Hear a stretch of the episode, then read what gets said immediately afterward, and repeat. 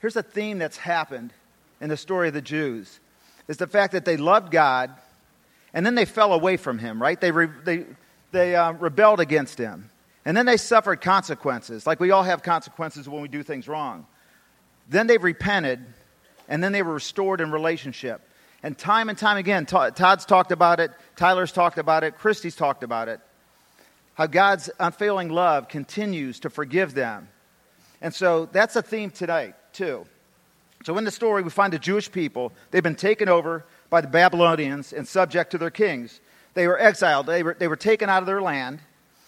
And so this is where we find where the story begins. Now, I want to caution you there's no way in 25 minutes we can talk effectively about Nehemiah.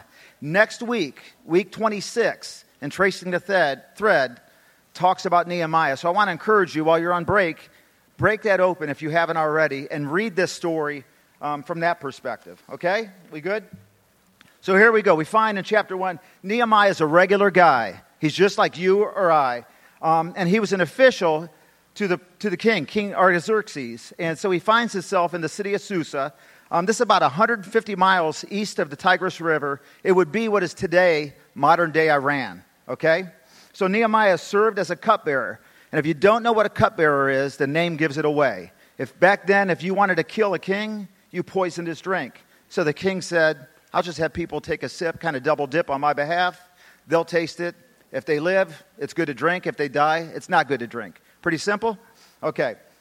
So now we also talk about he's in the service of the king. Keep in mind, service isn't like you're going to serve in Kid Quest or Westridge Kids. Service, you're a slave and you're serving. So he didn't want to do this. He was forced to do this, like the rest of them. So he was an ordinary guy serving the king, but because of the way he served, right? And it's not what he did, but how he did it. And because of his devotion for God, he found favor in the eyes of the king. So the king actually had liked him and allowed to elevate him. So, very early in the story, in chapter 1, his brother comes to Nehemiah, and Nehemiah just basically says, Hey, what's going on with the family? What's happening to our people back in Jerusalem? And the report that his brothers give them, they tell him that the, people are shamed, that they're without hope, and that the walls are reduced to rubble, and that the gates are torn down, burned down, and dismembered. And this wrecks Nehemiah. It literally wrecks him. And so, next, what we find is the way Nehemiah responded to hearing about his family, to hearing about everybody that he held dear to. And so, he began by weeping, and he, he began by praying. And the way he prayed looks different than maybe the way that we pray. And in fact, he started out praying by praising God, and then he went into confessing sin, confessing his sin and the sins of his people right? And then he started to reassure God what his promises are. He claimed what God said in his word, and he called that back to God in his prayer. And then he began to intercede on behalf of the people back in Jerusalem. He began to intercede on what God has broken his heart for. And the last is he started fasting. And we think of praying, well, okay, he did a five minute prayer. When you read the scripture, he had prayed for four months. He didn't act, he prayed. He waited four months till God opened a door. So, day in, day out, for four months long, he prayed, he fasted, he wept. The same order for his people. Then, as we get into chapter 2, it says that we find Nehemiah before the king. So, Nehemiah was bringing wine to the king. And so, when the king saw him, he said, Nehemiah, something's up with you. Your face, it's downcast. You look sad. You're not sick. Why are you sad? And so, Nehemiah is scared to death, and he prays, and then he shares with the king, it's about my people back in Jerusalem. They're without hope. Everything's torn down, everything's broken down. And so, God, this is so cool to watch. God prompts the king to ask him, What do you want? Basically, you're telling me what's wrong with your people. What do you want me to do about it? And so, Nehemiah just throws out a big, bold ask, and he does it in pieces. First of all, he says, Would you send me to rebuild my city? And the king asks him, How long are you going to be gone? So Nehemiah tells him. And so then he asks, He says, not only can you send me, but will you give me letters to give me safe passage through the different countries? And the king listened to him and he said, Would you also give me letters to the guy that owns your forest, that controls your forest, to give me lumber to rebuild the gates and lumber to build a home?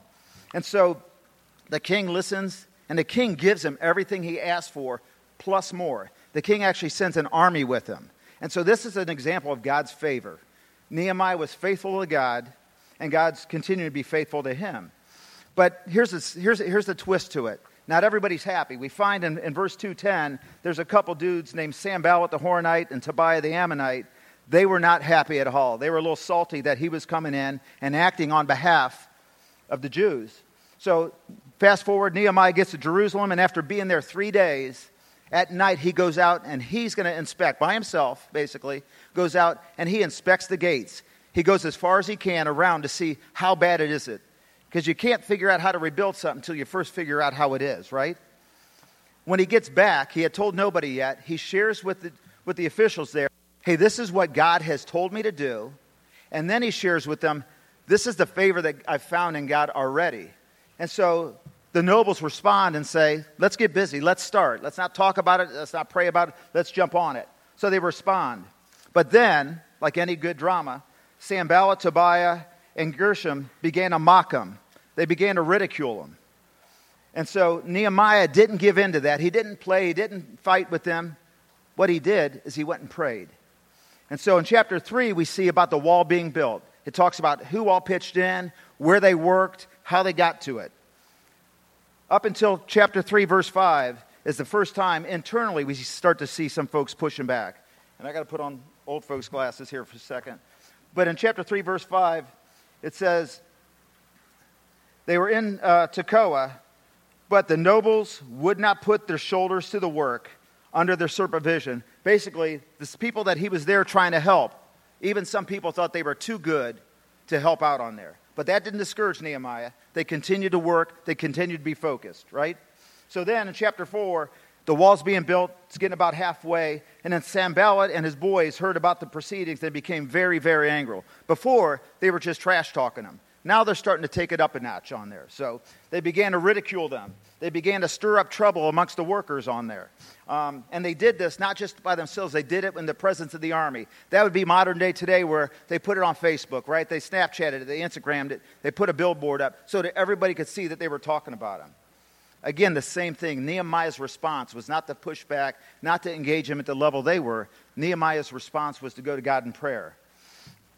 And then while they were doing that, and Sanballat was talking about them, he says, Are you going to rebuild in one day?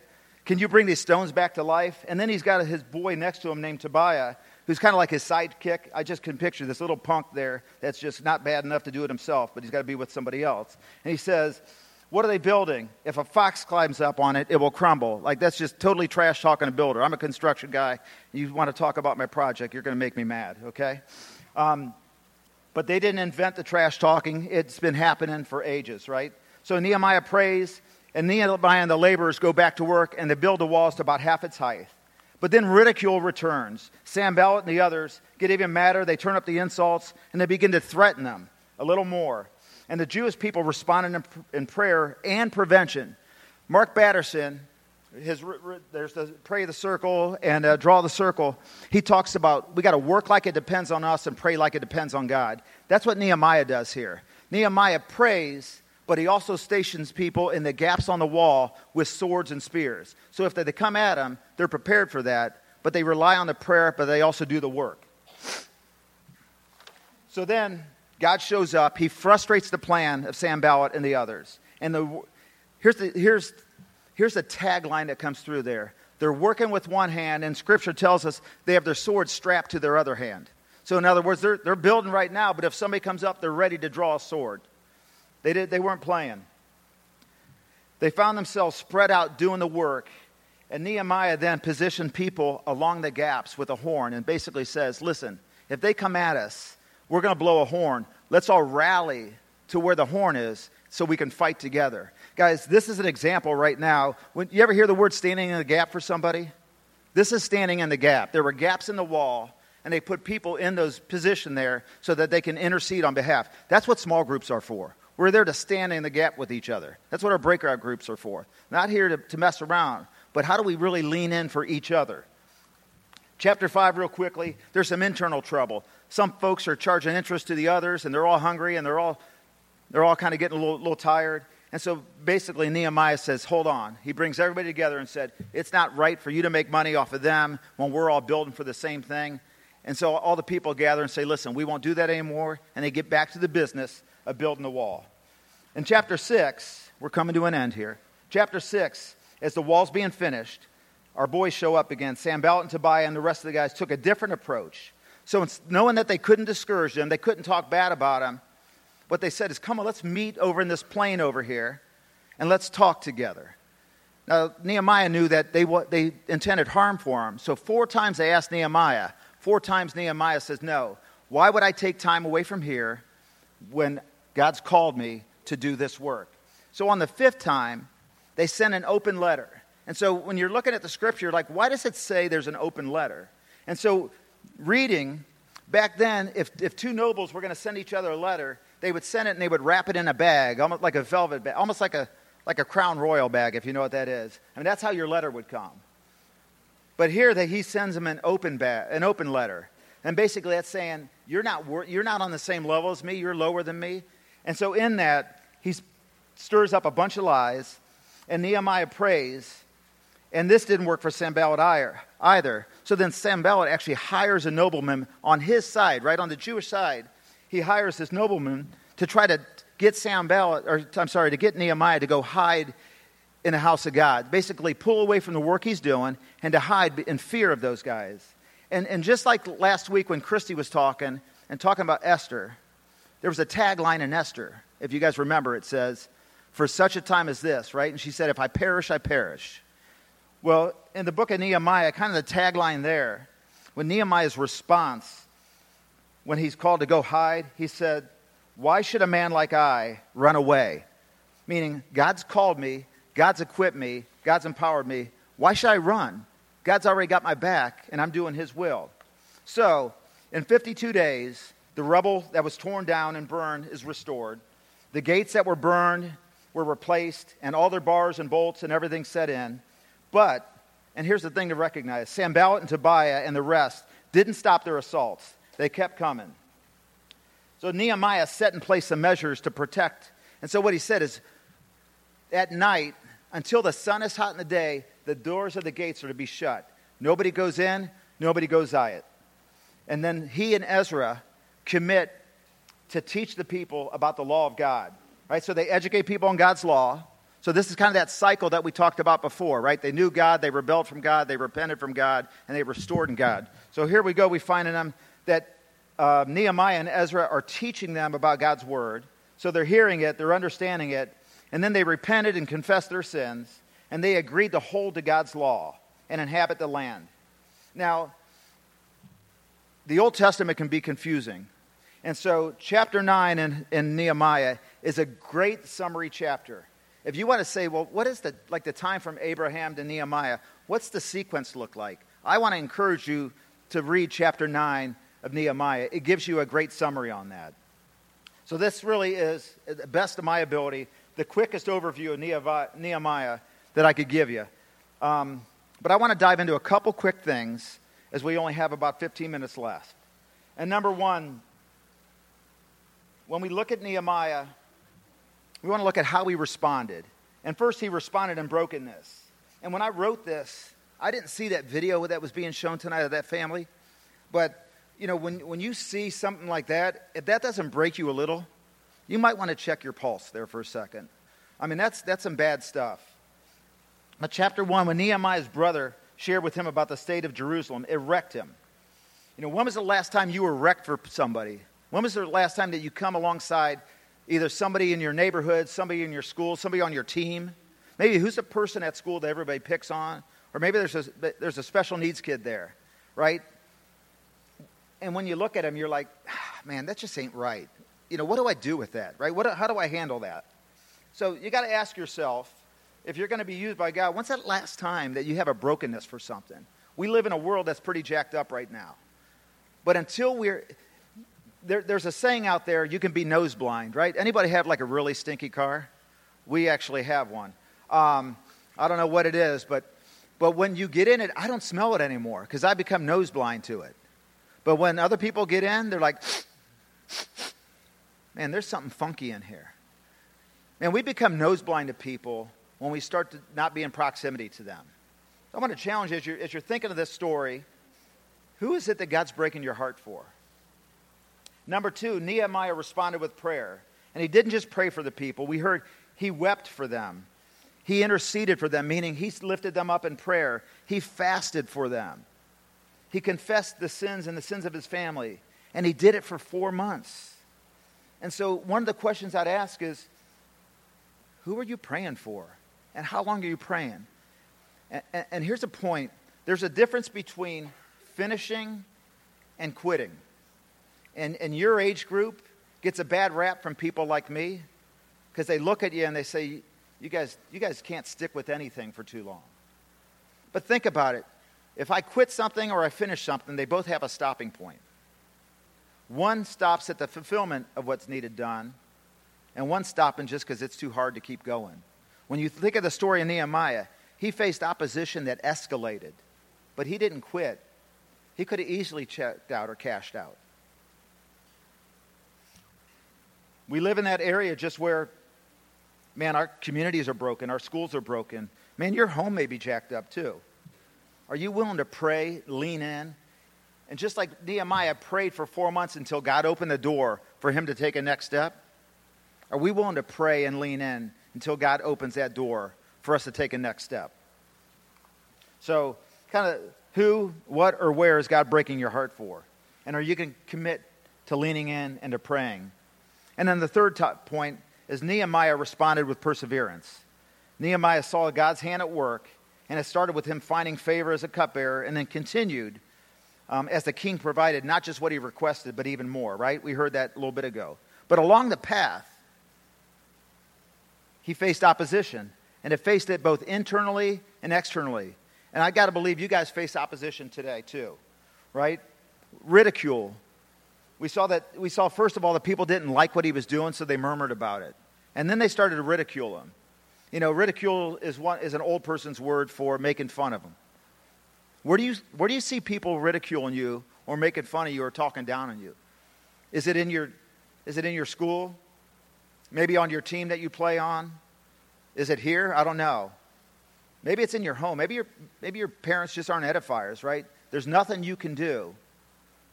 Everything you do is wrong or not good enough. You know, if you get an A, why not an A plus? Or, or, or a C, why not a B? Just like Nehemiah, we have a chance to respond to ridicule rather than to react to ridicule. And then they moved on to threats and moved on to where they were going to engage him. And then they moved into to something even harder, which is kind of more of a covert warfare, right? They started to hire people on his side of the fence, on his team, to try to take him off track.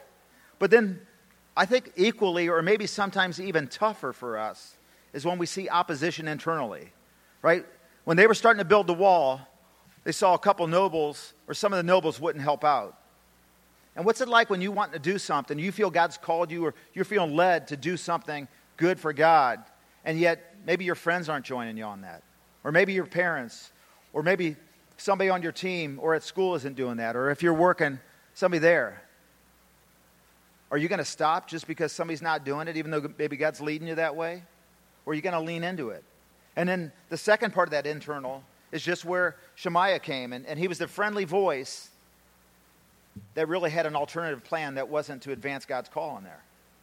And so, as we see that as Nehemiah progresses, so does the battle that wages against him progress.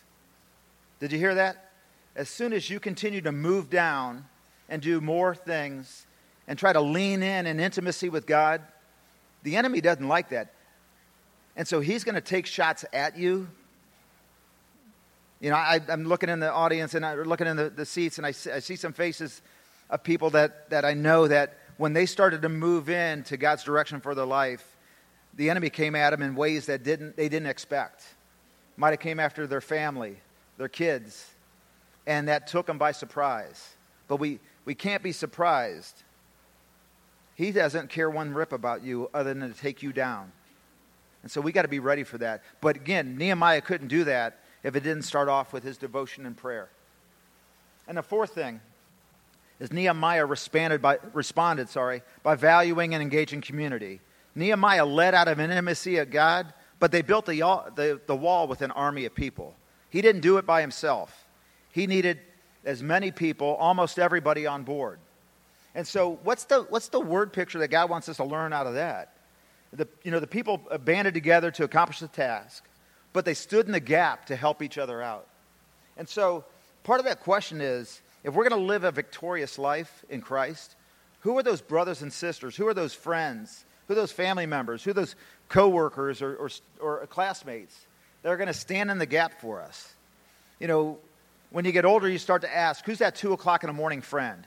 Who's that person you can call, whether it's inconvenient for them or convenient for them, and they're going to come. They're going to drop whatever they need to do to be there for you.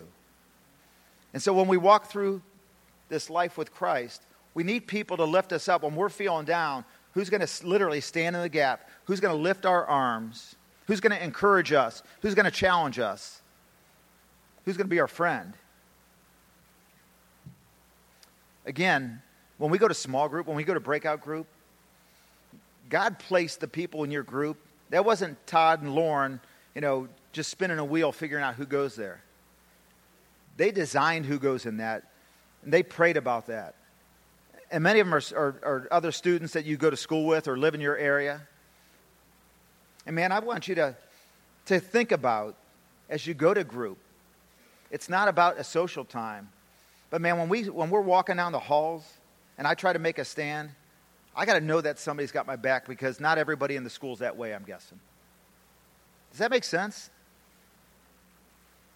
Well, most talks about Nehemiah are about rebuilding the wall, and that's rightfully so. You know, quite honestly, if you think about it, if you read this, the walls were standing, the walls were torn down, they were, they were down to rubble, they had no value, all the gates were burned, and they were rebuilt. That's the story of Jesus. He's there to restore the broken pieces in our lives, right? You know, the fact that there's so many of you guys here in this setting, not because of me, because you had no idea who was speaking, because I'm guessing there's elements of brokenness in your lives. First of all, apart from Jesus, this is just a great story. But with Jesus, this is actually a story of transformation from what was a, a, a city on a hill to a pile of rubble to being restored. And I think the, the one thing that the enemy likes to try to come after us with is thinking that we're, uh, we could be too far, too gone, too destroyed, too broken down for Christ ever to accept us and restore us. And that's not the truth. The truth of the gospel is you're never too far. You're never too broken down. You're never too far away from God, from Jesus, to be able to restore that. But it's got to start with a relationship with Him. But here's the thing I want to talk about for a minute. Walls are static, right? These walls don't move. The walls are around here. And once they're up, they require little maintenance. You paint them, you make sure that there's no holes in them, and you put some guards around there. But you don't have to do much to walls. In a few minutes, checking my time here. I want to focus on the gates. You know, gates, we think of gates, they're really doors in our context. And those doors provide both ingress, meaning you can get in, and egress, meaning you can get out. Okay? They let things in and they let things out. Good things in, bad things in. Good things out, bad things out, right? They also provide opportunity for us to enter into environments outside there.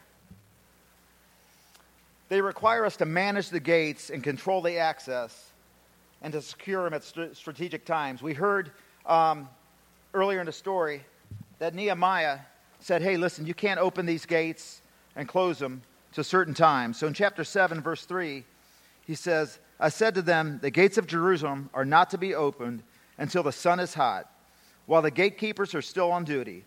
Have them shut the doors and bar them, and also uh, appoint residents of Jerusalem as guards, some at the posts and some at their homes. Basically, he's saying, We got to guard these gates. And for us, they shut them at night because guess what? Not a whole lot of good happens when it's 2 o'clock in the morning and it's dark out, right? I mean, let's be realistic. That's when you got to make sure that we shut those gates.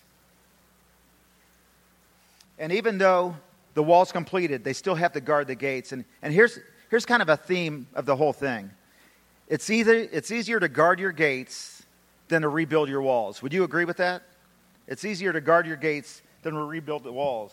So the question is that we the reality of, of this little bit of this message is how are we doing managing? How are we do gardening? How are we doing maintaining the gates of our lives? Those aren't the gates. For some of us, the gates of relationship, right? Some of us, it's the, it's the environments that we hang out. Some of us, it's what you're looking at in your hand right now. The gates are your phones or your computers or your iPads. When was the last time you took inventory of the gates? We, we saw in, in chapter 2, verse 12, that Nehemiah went out at night, he inspected the walls, he went and assessed the situation around Jerusalem. What would happen, guys, listen to me for a second, because this is the important part, honestly. What would happen if Nehemiah came and inspected the gates of your life, of my life? What if he came and looked at your phones or your computers? Would he see gaps in the history, in your search history? Where we've tried to maybe delete that so mom or dad or, or friends don't see it? Would he see, would he see, when he looked at your relationships, would he see rubble? Would he see stones torn down, burnt? Or would he see st- strong structures, right, that were maintaining those areas?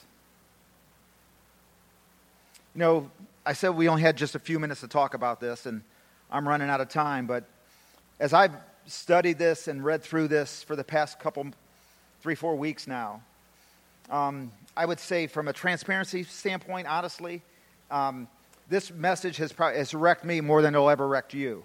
Um, as I look at the areas of of pride, the areas of pleasure, the areas of power in my life. I've seen some areas where I need to maintain some gates of my life. And so, lastly, I would just ask you, as you think about this, as you hear it, what are you going to do about it? Are you going to allow yourself, as Nehemiah was, to be broken for people that are outside you? Maybe, again, it might be your community, it might be your school, it might be where you hang out, whether it's your sports team or work or wherever. Who are those people that God's leading you towards? And in the past, you kind of be nose blind to them. But then now you start to think, God, what do you want me to do about it? Second thing, are you willing to pray and fast? Are you really willing to lean in and pray? You know, there's that whole acronym push, right? Pray until something happens. Are you willing to pray? Not just once, not just once a week, but pray daily. God, show me what you want me to do. Help me understand what's your will for this. And then, are you willing to take action like Nehemiah did? God revealed to him he wanted him to build the wall. He provided him toll gates along the way. And then the enemy came after him. So, are we willing to persevere, even when we're trying to be sidetracked? Not when we're trying to, but when the enemy wants to sidetrack us. Are we willing to lean into that? Students, you guys are getting ready. Some of you are seniors, some of you are freshmen, and oh, everywhere in between. You guys got a whole life ahead of you man, we could parade people up on this stage all night long. People that grew up not having a relationship with Christ, not allowing God to direct their path. And then in their 20s, 30s, 40s, and maybe sometimes even older, that's finally when they came to faith and trust in Christ. And if they were to be up here and be honest with you, they would say, Man, don't make those same mistakes I did. And you guys have a chance, and it's never too late. Now's the time to start. So let me pray and we're going to pack things up in here. So, Father God, I just thank you um, just for the chance to share. And God, we just ask that, uh, that your word would penetrate hearts, God, that your Holy Spirit would be at work. And God, if there's any student here that, that doesn't even know you, man, would they talk to their small group leader? Would they stay after and even have a touch base with me? We'd love to just be able to show them out of your word what it means to be free in Christ. So, God, we just thank you for the opportunity to, to open your word. We love you, and it's in the name of Jesus we pray. Amen.